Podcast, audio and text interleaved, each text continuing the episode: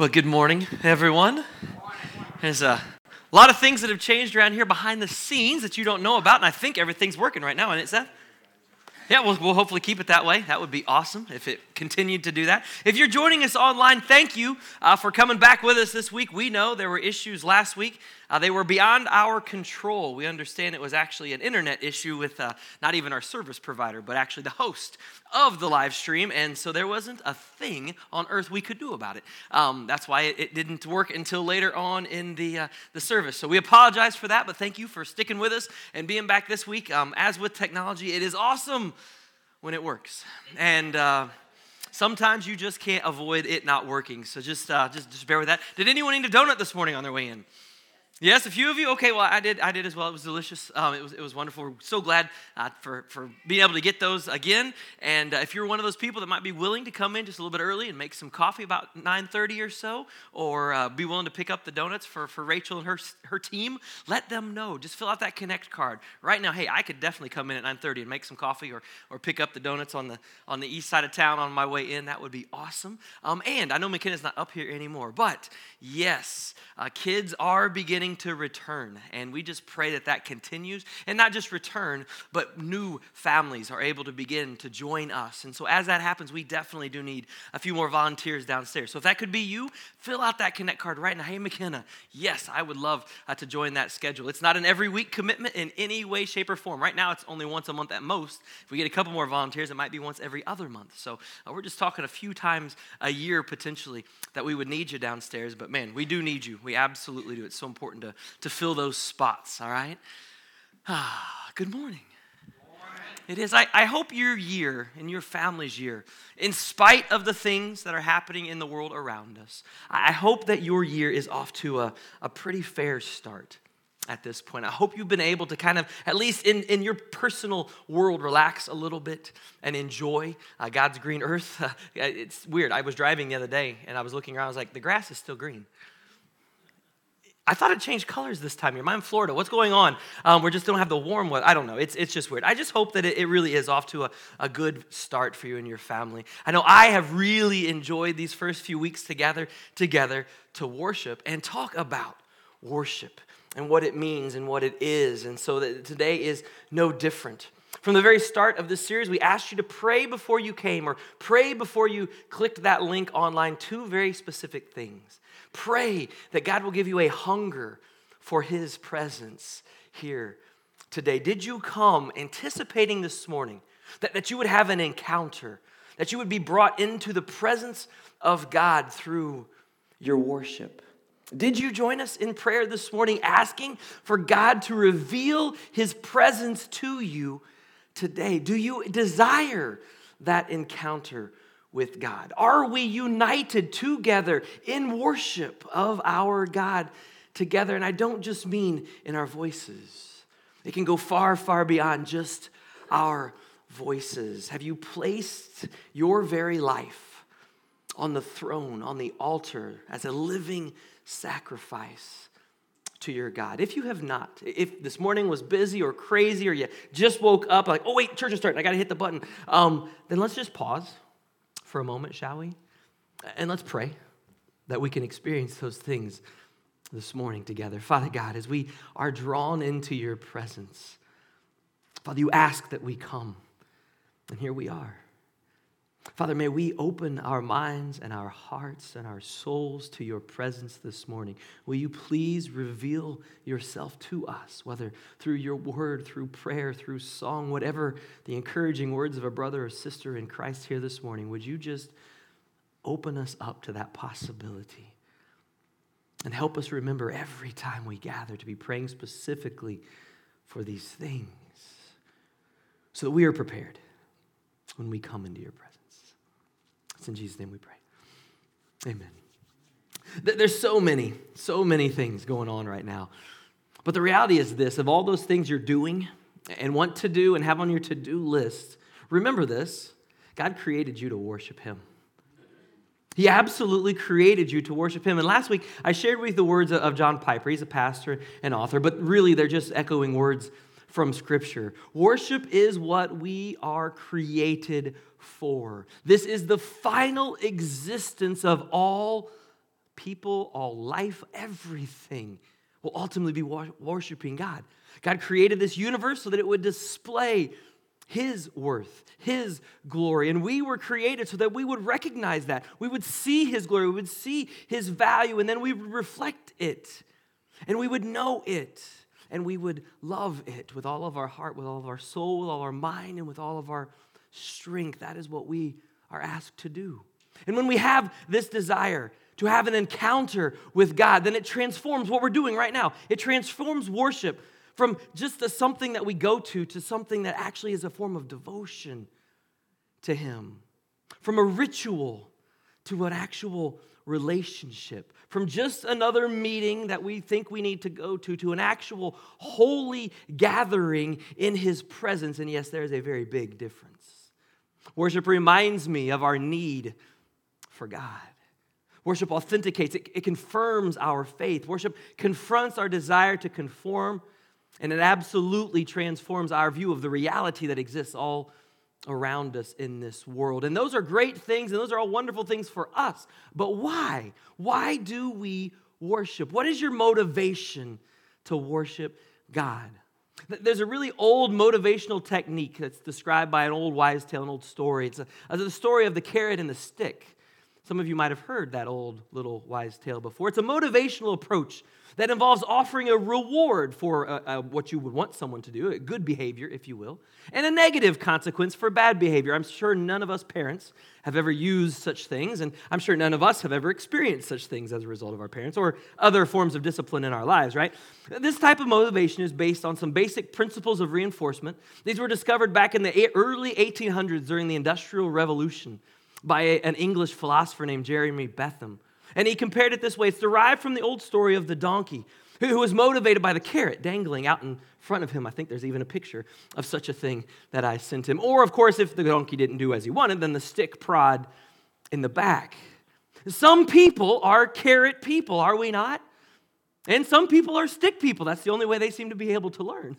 Among Christians, the carrot people are those people that attend prosperity churches, where they go and prosperity is promised to those that, of course, have the appropriate amount of faith or good works or oftentimes money.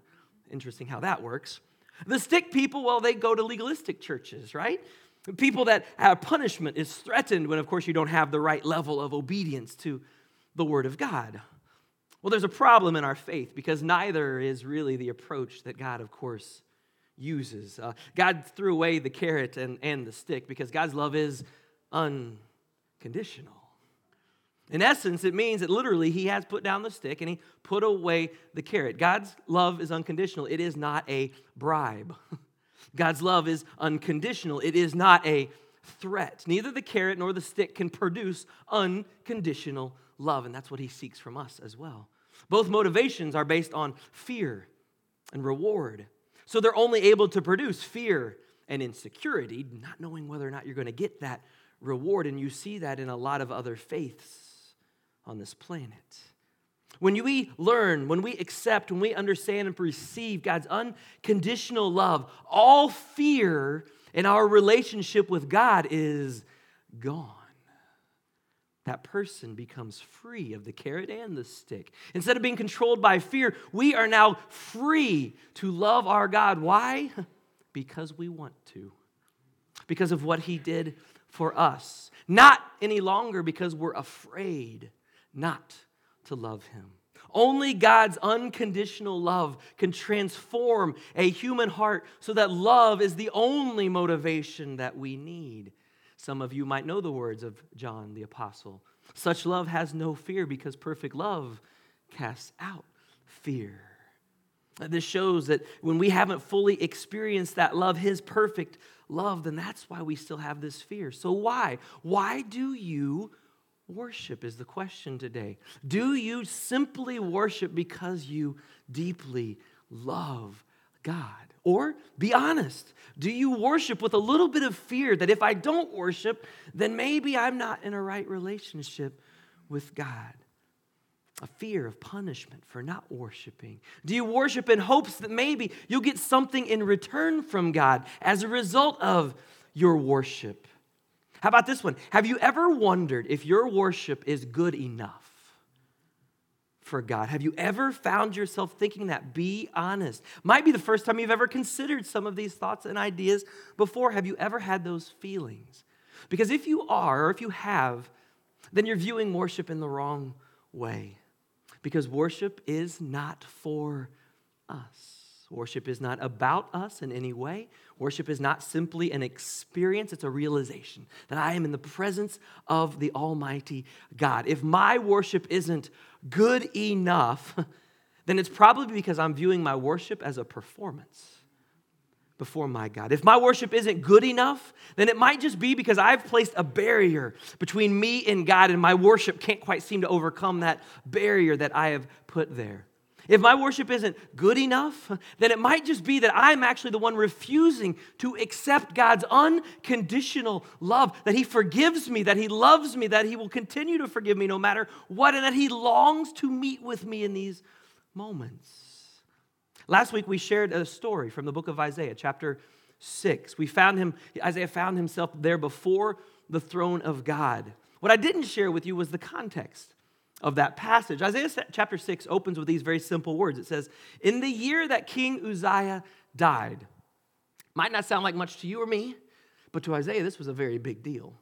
And to the nation of Israel, this was an even bigger deal. Uzziah was a good king, one of the very few good kings that ever existed in the history of the kingdom. And Uzziah had been king since he was 16. He was king for 52 years. He was king basically all of Isaiah's known life. And now that king has passed away. He had done so much good for God and for all of Israel, but at the very end of his life, he had a little issue with pride. And that issue with pride caused him to have a, a, difficult, uh, difficulty with God. He literally sinned against God in the moment, and then he was cursed with leprosy, and he died a lonely leper king. And it's into this reality that God calls Isaiah into his presence not exactly an exciting moment to go and fall down before your king in worship if you're Isaiah. And it was in that moment that Isaiah realized that he was in the presence of God and he also realized how unworthy he was to be there. And like Isaiah, you and I, we are not worthy to be in the presence of God. We are not good enough. We never will be good enough. Yet God welcomes us in. It's a miracle. He invites us in, He even expects us if we're in His name, if we claim His Son to be here in His presence. And so here's the reality whatever you bring before God, whatever it is, if you come in with the right heart, this morning. If you came in hungry for God, hungry to be in His presence, a desire to be there, if you came in longing to see God face to face, then whatever you do in worship will be good enough for God because it's exactly what He desires of you. But you've got to come in with that attitude. It's a crazy thing. Have you ever felt like you had nothing to bring God?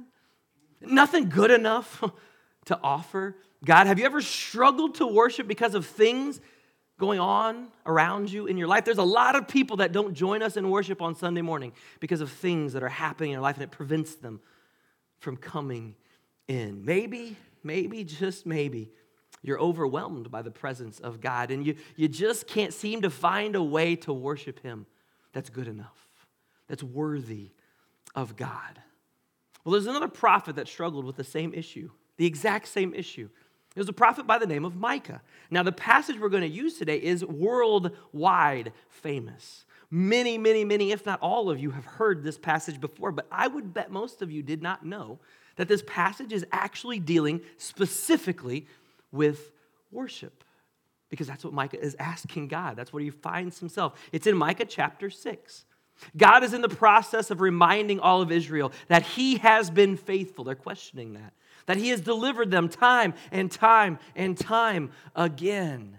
And as the prophet begins to consider God's faithfulness, he is met with a reality He's overcome by the beauty and the majesty of God. And he asks the question How can I, just a man, how can I faithfully worship a perfect and holy God? What on earth could I bring to God?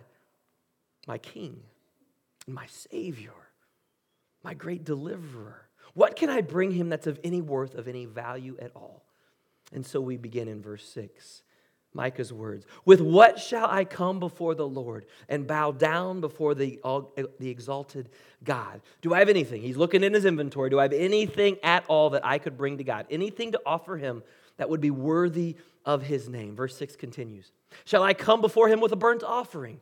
With calves a year old. In other words, he's asking, hey, God, are the standard practices, you know, the, the stuff we're supposed to do, God, is that good enough? Is that good? God, do I just need to sing some songs to you? Is that, is that good enough? Is that enough worship for you? Do, do I get down on my knees? Do I raise my hands? Do I make a special offering or, or sacrifice? He continues, Will the Lord be pleased with thousands of rams, with 10,000 rivers of olive oil? Shall I offer my firstborn for my transgression, the fruit of my body for the sin of my soul? Micah is questioning deeply how do I come before God? I'm so unworthy. What do I need to give? What do I need to give? What must I sacrifice? What does God require of me? Is it my stuff? Is it my kids? Is it my wife? Is it my life? What, if anything, would be good enough for God? This is where God intervenes and he answers the question. The prophet speaks to his need and to mine, and hopefully to yours. And this is where the famous verse comes in He, God, He, God, has shown us mortals what is good. And what does the Lord require of you? Well, some of you know this verse to act justly. We'll pause there. God requires us, his followers, to live a life of justice treating others with fairness. Now, we're not talking about social justice, that's different. You see, where society determines what's right and what's wrong, where the current, current prevailing opinions determine what equality is amongst people. That is not what we're talking about. We are referring to God's absolute justice, His absolute truth and justice, his laws that he has established forevermore. This is how we determine what it means to act justly, to live a life where others can come to know God, the God that we serve, through our actions, through how we treat other people, who, how we interact with people that are hurting, people that are being treated unfairly, people who are in desperate need. You see, this is another way of worship but there's a second part to act justly and to love mercy. God has shown us such incredible mercy. Amen. Does anyone agree with that in life? Our very breath is a testimony to the mercies of God, which are renewed day after day, moment by moment. What if what if we as believers loved mercy to such an extent that our instinct, our first reaction when interacting with other people was to show them the same mercy that our God has shown us?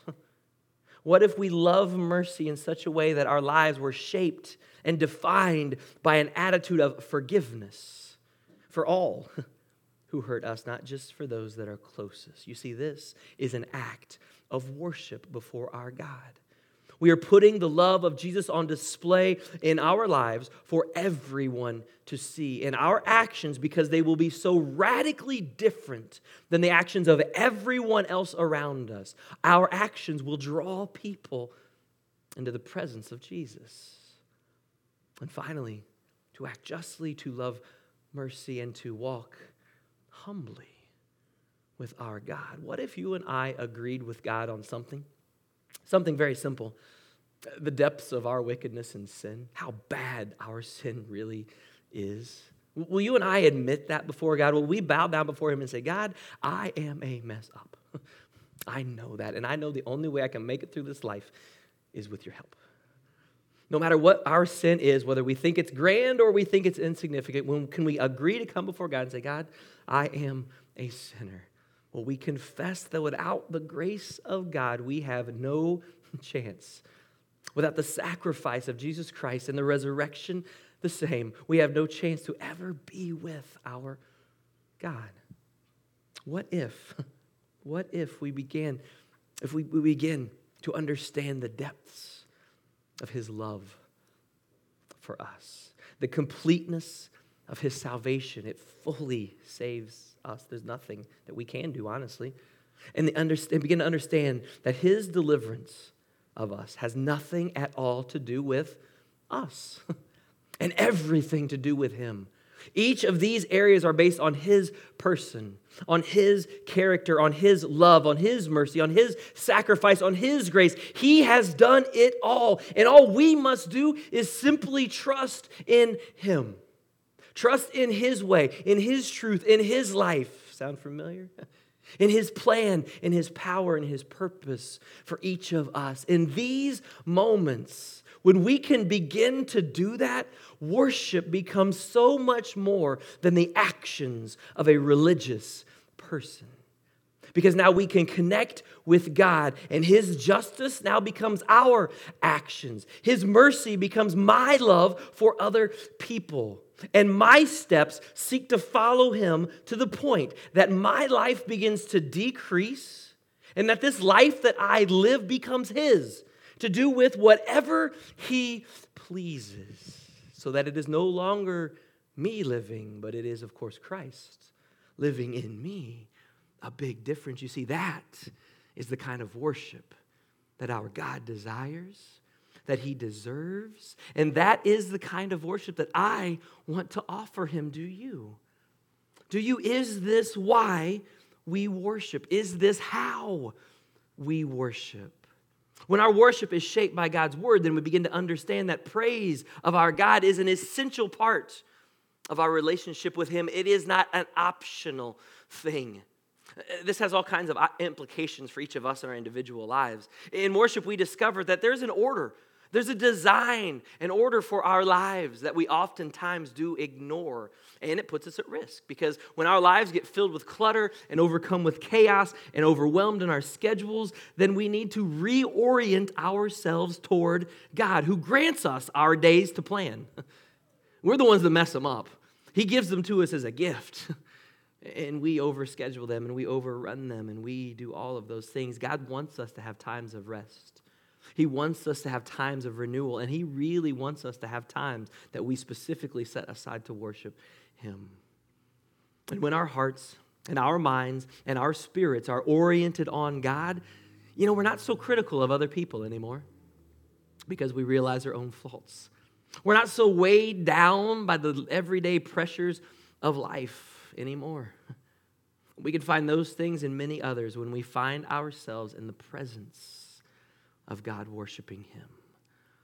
In the New Testament, our, our primary example, if you will, of worship really is found in Revelation. It, it kind of takes the formula of worship found all through Scripture and it kind of sums things up just a little bit. Now, a lot of people misunderstand Revelation. Eventually, we'll do a study on Revelation because it's really not that hard to understand. Because when you understand there's some things in it that we're not meant to understand, then you can look right through it and you can pick out the things that God really wants you to know and that you need to know in this life and they're essential and they're important. So there's no reason to avoid it. When you realize that this is the story of John, John who's on the island of Patmos, and he's caught up in the Lord's day to be in the presence of God. Revelation 1:10. There John, he's giving insight in the midst of great great suffering in his personal life. And there's some familiarities between Old Testament and New Testament. Psalm 23 and Revelation 7 17 might actually be the same verse if you really look at them. Psalm 23, most of us know a part of that passage at least. He leads me beside still waters, He restores my soul. Revelation 7 17 just defines the He and the where and the what. the Lamb at the center of the throne, He's going to be their shepherd. He's leading them. Where's He leading them? Besides still waters, springs of water of life. And what's he doing? Well, God will wipe every tear from their eyes. He restores our soul. It's the same thing. When we find ourselves in the presence of God and we worship, He will lead us to a peaceful place. He will restore us, not just on Sunday mornings, but daily when we worship Him. Now, John, John has had his full life now. He's been absorbed by the, he's read the scriptures, he's studied the scriptures, he's spent time with Jesus, obviously. And he realizes that he sees the glory of God in these moments, this moment of revelation. This can happen as you read the Psalms as well. The Psalms were meant to teach us that a life of praise can occur no matter what. The Psalms can be kind of seen as like a roadmap, a guide through life, because the Psalms, the authors of the Psalms pass through illness. Absolutely. They pass through a complete devastation, loss of possessions. They pass through physical danger. They pass through depression, isolation, fear, grief, anger. And yes, even in the Psalms, you can find times of joy, happiness, wonderful things happening in the author's lives. But you see, that's all of our lives, isn't it? All of those things we experience, and we need guides, we need ways to navigate all of those things. At the conclusion of Psalms, there's a bit of a doxology, some might say, an ending, a closing. And Psalm 150 kind of sums, sums it all up. Let everything that has breath praise the Lord. Why else do we worship? We worship because of our past.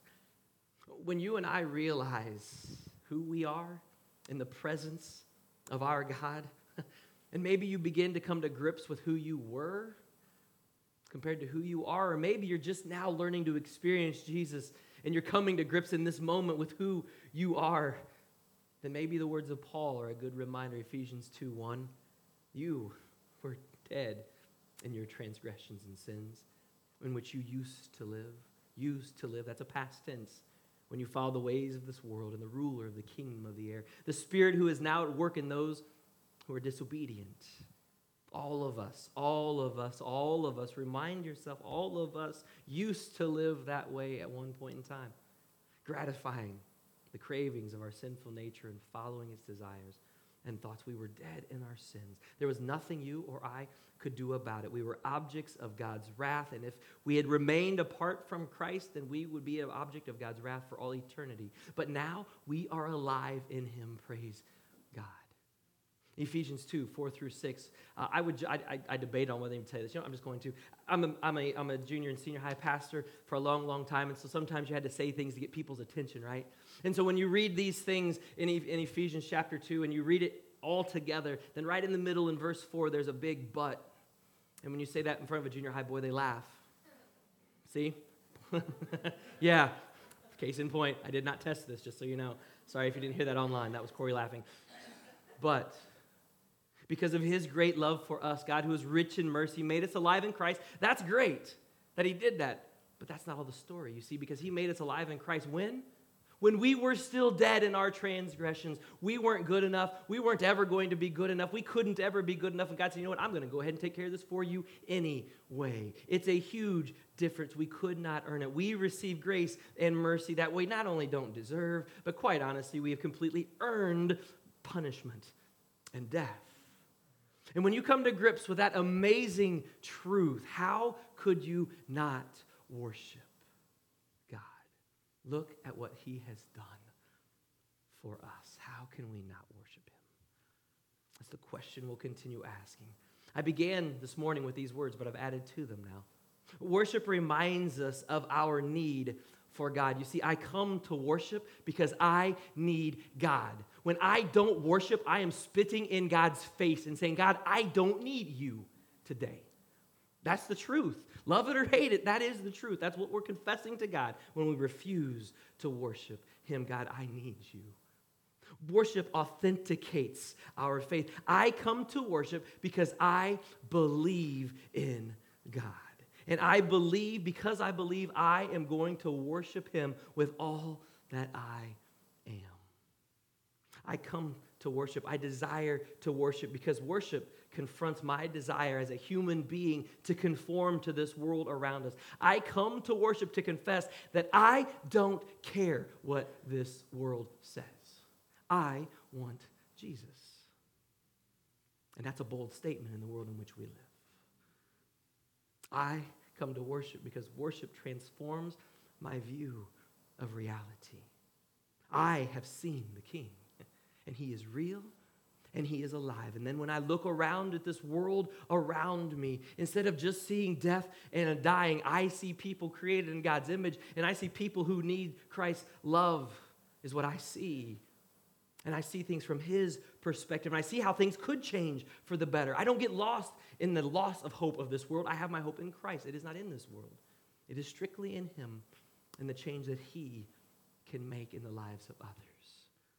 As we gather to worship each and every Sunday, whether online and in person, we know there are people at all different phases of their relationship with Christ. There are people who've come to worship this morning kind of innocently, really don't know why they're here. Maybe they're here because they have to be, maybe they're here because they accidentally clicked on a link. Who knows what the, what the reason is? But they have now encountered God and they have an opportunity to respond. And we always want to offer that opportunity to respond, even though we know a lot of folks in our midst already have. The Spirit can move at any time and anyone, and we want them to feel welcome to come and confess their life before Jesus, to ask for forgiveness, and to be joined with Him through baptism for all eternity. Absolutely. We know we have people that are a little less mature in their faith, not quite as seasoned maybe in their faith, and they have questions. They ask things like, God, is my worship good enough? And we pray that the Spirit has revealed to them that yes, it can be, it is absolutely, if you come with the right heart, with the right mind, with the right spirit. And Father, we know there are people that are struggling here this morning in life. They know they love you, there's no doubt about that, but there are things happening in their life. And we always want to encourage people to stop trying to deal with those on your own. There's a body of believers here that would love to pray over you, to pray with you, to come alongside you and help you through life's struggles. Many times, the funniest thing happens when you are willing to say, God, okay, I will do this. I will let someone pray for me. The funniest thing happens the person that ends up praying for you had the exact same life struggle. They might be on the other side of it, they might not. They might still be struggling. but they've had that experience. Don't try to go it alone. Let's be a body of believers that cares for one another and rejoices with those that rejoice, but we still mourn with those who mourn, and we help each other through this life that God has given us. Father God, as we close this part of the service, as we continue to consider what it means to worship, what it looks like to worship, Father, what you want us to do when we worship, how to worship, why we worship, who we worship. Father, let us always, always, always point everything back to you. And Father, if we're ever confused, if there's ever misunderstanding, let us open your word. Father, speak to us through the Psalms, speak to us through whatever means necessary to understand why it is that we do what we do. Father, how I, as an individual, need to do better. Father, not because my performance needs to improve, but because my heart needs to be more open. My heart needs to be more receptive to you. I need to have that hunger, that desire, the longing to be in your presence each and every day. And when I get to the point where that is how I live life, things will change. Father, as this new year continues on, may we be a body of Christ that welcomes in those that are searching. Father, those that are longing for your presence, those that have never experienced your presence, those that, that don't know the first thing about your Son. Father, may we have the pleasure and honor to share your Son with them. Be with us, Father, as we worship. It's Jesus' name we pray. Amen.